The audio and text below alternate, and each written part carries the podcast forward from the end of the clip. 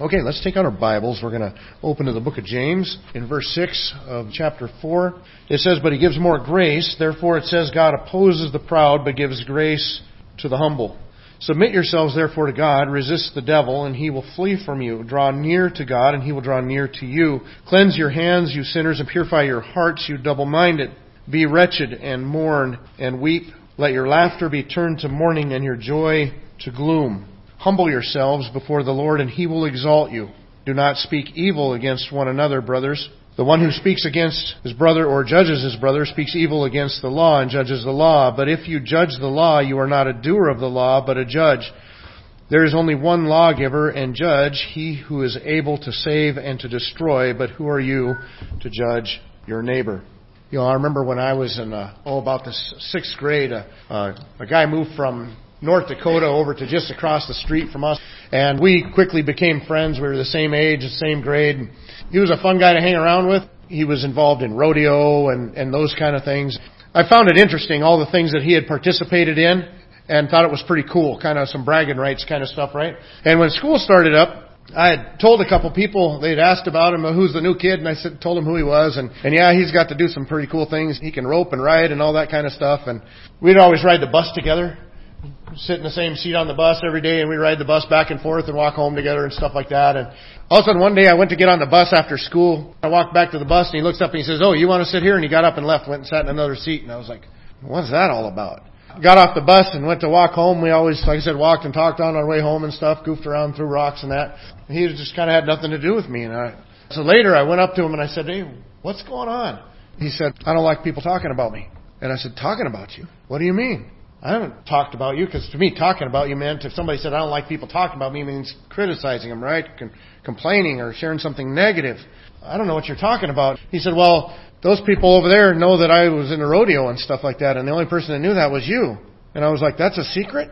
I was like, man, if I was in a rodeo, I'd tell everybody. That was cool. I said, I thought that was kind of bragging, not complaining about you. What's the secret in that? But at any rate, the point is, I learned that he is a pretty private person and not to go sharing his business. And so, you know what? I told him, I said, you know what? I'm sorry. I thought those were pretty cool things. And I couldn't see why it would be a problem at all. But you know what? It's your business. And so, uh, I apologize for sharing that with other people. And, and he accepted my apology and we went back to being friends having a good time. But I was actually glad for the opportunity to fix it. Well, the reason I bring that little story up is because it kind of illustrates what's going on here. If you remember from last week, we're we're kind of in the middle of a passage, but the, there was so much content in the passage that we had to break it in half. So it's it's like we're coming in in the middle of a conversation, as we often are within Scripture. Remember all the way back into chapter 3, he talked about a, a heavenly wisdom and an earthly wisdom, and he says, don't go getting the two mixed up. Don't go thinking you're operating on a heavenly or a spiritual plane when you're actually being very carnal. Then he went in to describe that more in, in chapter 4, and he talked about the, the fightings and the quarrelings, remember the wars and the battles that were happening between people, and he says, when do things like that happen? They happen when you have desires, passions, remember that word that we get our word hedonism from, where you're trying to pursue your pleasures, but somebody's getting in your way, and so then it causes a, a frustration on your part, and you end up in, involved in conflicts with one another. The final conclusion of that that he's just starting to go into in verses 7 through 10 is the remedy for that the remedy for us being stuck in our passions and trying to live a self-seeking life a self-centered life, and that drawing us into conflict with other people, the remedy for that is, in this one word, he says, grace. God gives more grace. God gives this abundant grace. And so grace is the answer. Now grace is going to unfold into humility. The grace of God impacting your life is going to express itself in humility, being able to put other people first instead of yourself. Being able to seek the welfare of other people instead of just being self-centered. Grace has a big impact in our life. In this passage in verse 6 it says, but he gives more grace. Therefore it says, God opposes the proud, but gives grace to the humble. But you know what? Grace is something that we often focus on. But oftentimes when we're focusing on it, we're focusing on salvation. Because salvation is completely by the grace of God. But grace is not something just that you're saved by, it's also something that you live by. And, and that's really kind of the theme of this passage as it uh, unfolds is this idea of living by grace. If we're stuck in our kind of self-centeredness and because we don't get our way we become frustrated and then that leads to relational problems and difficulties and even problems within ourselves, God gives his antidote for that is grace, then the, really the goal is to live out that life of grace. And if you notice from that verse, he says he gives more grace, and then he says, therefore it says, in other words, how does that grace unfold? By humbling ourselves. God opposes the proud, gives grace to the humble. So humility and God's work of grace in our life are very closely connected. It's that grace, God's act of grace within our lives that gives us the power to live a godly life in an ungodly world. In fact, Titus in chapter 2 verse 11, he says, For the grace of God has appeared, bringing salvation for all people. That's the part we were just discussing. The grace of God is what brings us the salvation. God's unmerited favor. But then he goes on and he says, training us to renounce ungodliness and worldly passions and to live self-controlled, upright, and godly lives in the present age. And so he says, look, the grace of God comes into our life and it does what? It brings salvation to us. It's not something we earn or achieve, it's just a gift of God. It brings that salvation. It says, but the grace doesn't stop there. Grace goes on to train us.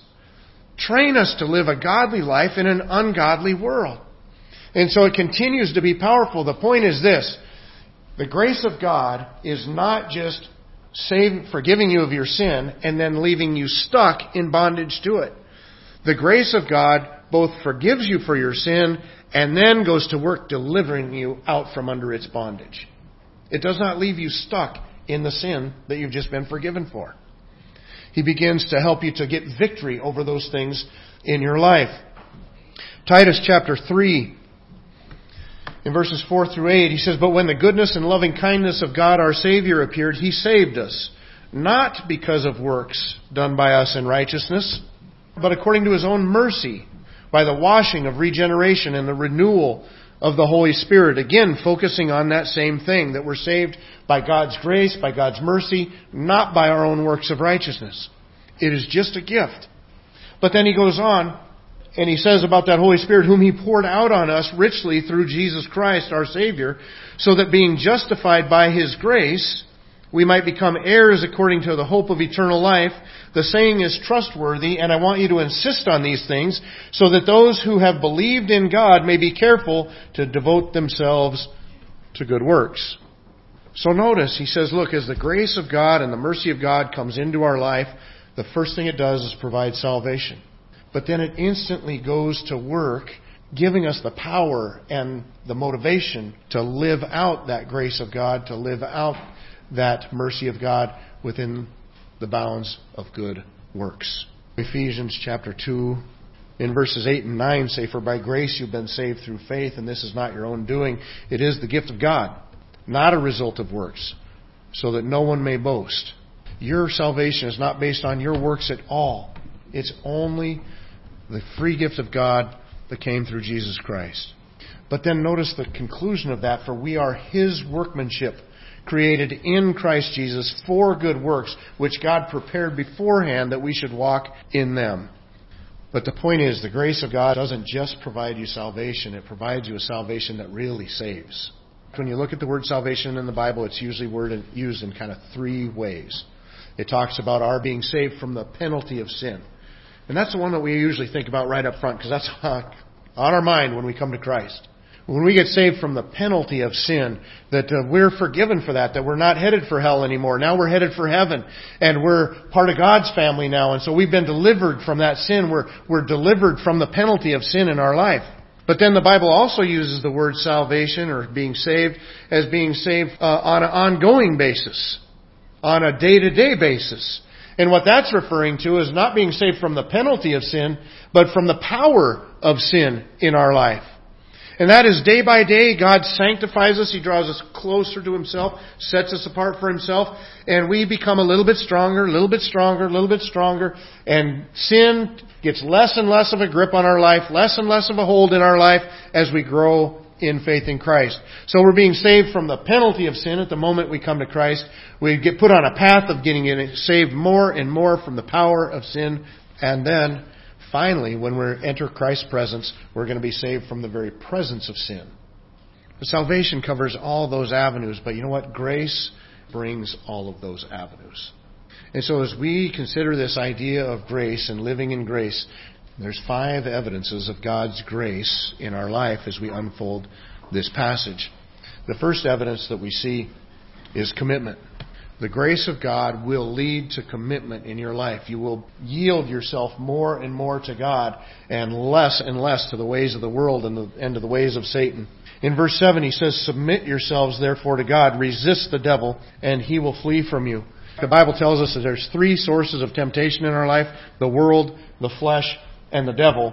James is actually dealing with all three of them. He talks about our relationship in the world in the passage we dealt with last week. He talks about that being us needing to resist Satan in this. And in the passage we dealt with last week, he also talked about the, the desires that are within us. So that's our flesh. And so all three of those things he's dealing with. And he's saying, look, as God distributes more grace into your life, one thing that that's going to look like is it's going to look like commitment.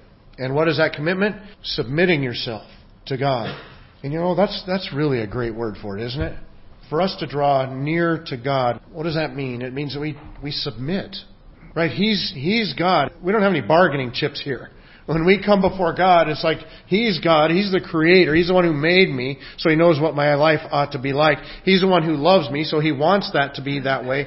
And, and so really, what is my role in this? My role is just to, just to submit. You know what I find, and I'm sure you find too, that in your Christian life, ever since you first put your faith in Christ, well, probably the best way to describe that is an ongoing series of submissions where you realize that, you know what, God, I'm doing things this way. God actually tells me I should do them this way. You know what, God, you're right. I'm, I'm going to submit. I'm sorry. Submit yourselves, therefore, to God. The other side of that is resist. So there's a positive and a negative. Resist the devil, and he will flee from you. Resist him. You, you know, you can't have it both ways. Kind of as he was pointing out in the earlier part of this passage, it was you cannot have the world and God at the same time. And you completely understand this. Just apply it to something that's familiar in your life. Apply it to like your marriage relationship. Is it okay, husbands, if your wife has you and him? Is it okay, wives, if your husband has you and her, somebody else? Absolutely not. Well, that's the same thing God's doing. He's, he's saying, look, you can't have, you can't have God and the devil. You can't have God and the world. You can't have God and your own hedonistic fleshly desires. There has to be a separation there. There has to be a commitment there. To commit to God is, is a commitment against the world, the flesh, and the devil. It's a complete contradiction to try to go both ways at one time. It's like Psalm 1 1 says. He says, Blessed is the man who walks not in the counsel of the wicked, nor stands in the way of sinners, nor sits in the seat of scoffers. Verse 2 goes on, but his delight is in the law of the Lord, and in his law he meditates day and night. If you're going to be that man, you need to be that person that doesn't walk in the ways of the world, that does walk in the ways of God. That commitment is also seen in another verse down in verse 8. It says, Draw near to God, and he will draw near to you. Cleanse your hands, you sinners, and purify your hearts. You, he refers to them as double minded people that are kind of vacillating back and forth. In fact, earlier in the book of James, when he talked about how wisdom was available for them for every struggle that they would go to from, they could get wisdom from God. He uh, refers to them as double-minded back there too. He says, for that person must not suppose that he will receive anything from the Lord. He is a double-minded man, unstable in all his ways. And he compared him to somebody that's being tossed by the wind. And you know that's not what God's looking for. He's not looking for, I'll do this, but I won't do this. I'll follow you today, but not today. I'll worship you on Sunday, but I'm not going to live for you through Monday through Saturday. What God is doing as He pours His grace out into our life, that looks a lot like commitment. Submitting to God, resisting the devil. And it's encouraging that He does give us a little hint here about how that works. He says, resist the devil and he will flee. If you draw near to God, he will draw near to you. As I like Jim's always pointing out, he says, you're always as close to God as you are willing to be. Because God says he'll draw near back if you draw near to him. But he says, if you resist the devil, he will flee from you. It's the example that we saw with Christ When Christ was tempted, he was tempted uh, by the devil for 40 days and 40 nights out into the wilderness after his baptism. And we get to see a record of three of those temptations. And what does it say in the very end? It says, Then the devil left him, and behold, angels came and were ministering to him. So you see Jesus resisting the devil, resisting the devil, resisting the devil, and what happens? The devil leaves. I remember thinking years ago, every time I feel tempted to do something, I'm going to stop and think about Scripture. And you know what? I will guarantee you this. If every time Satan brings a temptation to you, it results in you meditating on the Word of God, he's going to think that's not such a good tactic. Whatever he's trying to tripping you up with, if you let that drive you to God instead of pulling you away, he will stop it. And that's exactly what James is telling us here. He says, look, there's a commitment that has to be made here. You can't have one foot in the world and one foot in the church. You can't be God centered and other centered and self centered at the same time. Grace, as it unfolds in our life, looks an awful lot like commitment. Not only does it look like commitment, it also looks like a, there's a closeness there there's a closeness. Because notice what he says in verse, verse 8. He says, Draw near to God, and he will draw near to you. I love that. In, in adult Sunday school, we were talking about prayer this morning. What is the purpose of prayer? Well, there's, there's many purposes of prayer. But one of them that just kind of tends to kind of summarize it all was there was a phrase that came up. I think Leah was one that said it. She said, you know what? The purpose of prayer is to draw near. Is to draw near to God. That's exactly right. That's what James says. Look, as God pours His grace out into your life and you humbly submit to Him, you're going to experience a closeness. You're going to draw near to God. We're invited to come to God, and, and God is pleased when we come before Him in prayer. It's like a sweet smelling aroma that goes up before Him, the Bible says. He just enjoys that. And that's the whole point of Christ, even, is to draw us near to God. There's a closeness, which is evidence of the grace of God within our lives. And also, there's a cleansing. In verse 8, in the last part of it, he says, Cleanse your hands, you sinners, and purify your hearts, you double minded. Now, we looked at that a little bit last week, kind of looking forward, and we, and we recognize that calling them sinners, that's not something that happens much in, in Scripture. We're called sinners before we come to Christ. That's what we are. After that, anybody remember what we are? After we come to Christ, we are, we're saints. That's right, we're saints. We're the sanctified. We're the set apart for God. But People are acting like sinners. It led some to conclude that he's talking to just two people that are unsaved within the passage. Actually, I think he's talking to the whole group, and I think that uh, some of them are saved but acting like sinners, like we talked about last time. I have no doubt that probably within the group you're going to have a person or two that maybe has not legitimately come to faith in Christ. But the point is, he says, look, if you're living like a sinner, you know what you need to do? You need to look a lot more like a saint. You need to be cleansed. We receive a cleansing at salvation we're clean before God and we're accepted before God. But God is also giving us, given us an ongoing method of cleansing through our repentance and confession. 1 John 1 9 says, If we confess our sins, He is faithful to, to forgive us of our sins and to cleanse us from all unrighteousness. And so we continually come back to God and say, God, I, I blew it here, or I, I did this wrong, or I should have done that. And, and every time we do that, we agree together with God, God cleanses us. He forgives us and He cleanses us. And that's what in James he's, he's telling him. He says, "Look, you guys need to cleanse yourself. You need to be you need to be purified. Christ purified you. He cleansed you, but it's like you're wallowing in the mud of the world again, and, and you need to shake some of that off. All of it, actually. And then he also has it kind of in categories because first he talks about cleansing your hands. Hands would be uh, activity, right? Things that you do. Our hands are, are a symbol of the things that we do, the things that we accomplish. And he says, You need to cleanse your hands. But then he also goes on from there cleanse your hands, you sinners, and purify your hearts. You see, this is more complete than just the things that we do with our hands, but what, what are we on the inside? In fact, he adds to that eh, by calling us double-minded. So we need to cleanse our hearts, cleanse our minds. It's who we are on the inside. You know, that's a struggle that Jesus had with the Pharisees and the religious leaders of, of the day. He said, you know what, you guys are so good at cleaning the outside of the cup, but the part that you're actually drinking on the inside is corrupt. He said, you guys are like whitewashed tombs. They would whitewash their graves because if you came in contact with a grave, it would make you ceremonially unclean. So if you're walking down a, a road or a path at night, Uh, they don't want you to kind of get too close to a grave on accident, so they'd whitewash the outsides of them to warn you, stay away from this, it'll make you unclean. Jesus said, you're like a whitewashed tomb. You're all white and clean looking on the outside, but inside, dead man's bones. There's death in there. James is just saying, look, we need cleansing, and you know where we need it? We need our hands clean, the things that we do. We need our, our minds clean, the things that we think. We need our hearts clean because that's who we are. You know, in Psalm chapter 24, verses 3 through 5, he says, Who shall ascend to the hill of the Lord, and who shall stand in his holy place? Here's the answer He who has clean hands and a pure heart, who does not lift up his soul to what is false, and does not swear deceitfully, he will receive blessing from the Lord and righteousness from the God of his salvation. You see, that's how grace works in our life. The psalmist can ask the question who gets to stand before God? Who will be in his presence? Those with a clean hands and a clean heart. Why? Because that is evidence of the grace of God being alive and active within you.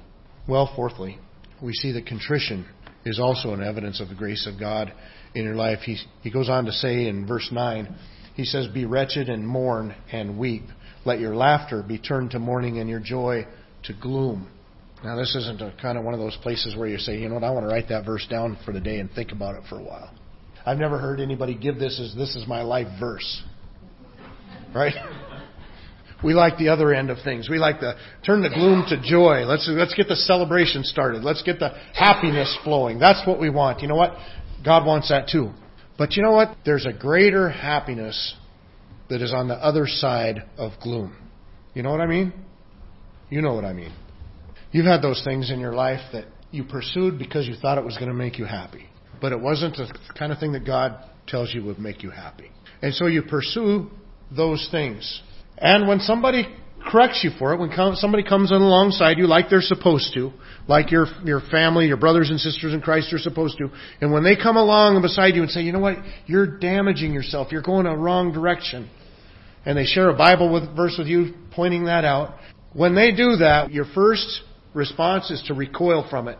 Why? Because you're infringing upon my happiness. It's, it's like a little kid when you take uh, that chocolate away from them because you need to give them something healthy for them before you can give them chocolate later, right? Grandparents do anyway.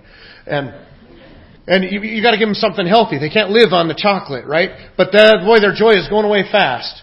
But you know that as you give them something healthy, there's a there's a greater joy by that than by the chocolate because they're going to grow up to be healthier, stronger, better in a physical way. You can give them a little chocolate here and there too, but it can't be the main diet.